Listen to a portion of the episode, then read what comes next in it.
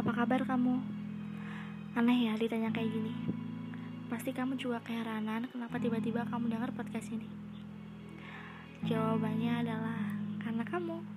Iya, karena kamu yang lagi dengar suara aku. Karena kamu udah hadir di hidup aku. Karena kamu udah ngisi hari-hari aku selama ini. Pas kamu lagi sedih, aku harap podcast ini bisa ngelibur kamu pas kamu lagi jatuh bisa bikin kamu semangat atau pas kita lagi berantem sebagai ucapan kata maaf aku. Dan ucapan makasih karena gak pernah berhenti berjuang buat aku. Selamat mendengarkan sayang dari aku yang sangat mencintaimu